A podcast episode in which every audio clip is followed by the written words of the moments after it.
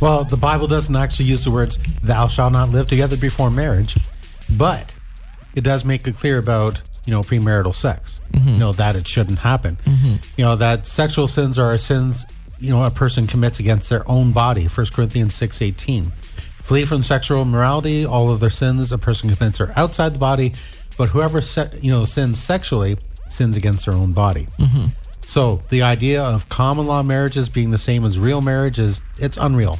You know, real marriage is a covenant between two people witnessed by others, bound together by a pastor. That is such a hot take. I feel like in 2022. You know. It really is. Um, you know, because uh, when you think of of marriage, I mean, like a lot of people these days are like, "Well, I might get to it," you know. Mm-hmm. But here's the thing: even Adam and Eve were officiated by God, witnessed, you know, by God to confirm the sanctity and institution of marriage. now, I know that there are times when people live together in the same home before getting married in in, in situations that are not sinful. So, for example, uh, before I got married, uh, my wife moved into my my home where I was living with my parents in the spare bedroom.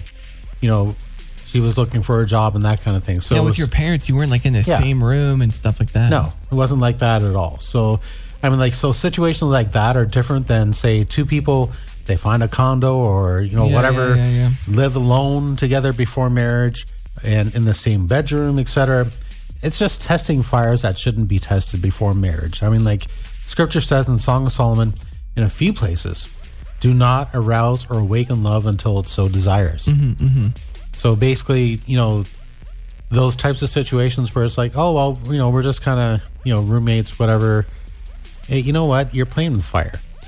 Yeah, it's um, it's pretty crazy. I remember even as um, as a really young uh, young guy, um, I remember my my um, someone that was related to me, uh, like extended family, said, "Well, you know what? It's it's good to live with someone because like, how do you really know? How do you really know you're compatible? Like, unless you're actually living together." I hear these things all the time.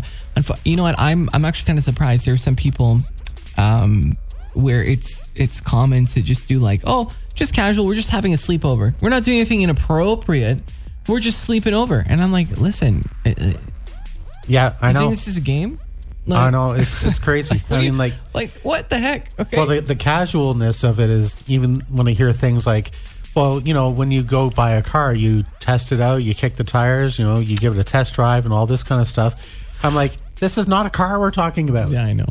You know, we're talking about marriage. Well, and it's so easy to like. I'm I'm trying to think in context of someone who maybe doesn't believe in the Bible, and they would probably listen and be like, "This sounds so ridiculous. Like it makes complete sense. You want to like even financially, two incomes, all this nonsense." But um, there are studies that have been done where they looked at people who were successful in life and the the highest probability of success and there's like these steps specific steps um, i think one of them is like the first one is like you know graduate um, like for the vast majority it's graduate high school. Um, and then it is get married after you're 21 and live with that per like don't live with that person beforehand and have kids after like a certain amount of time.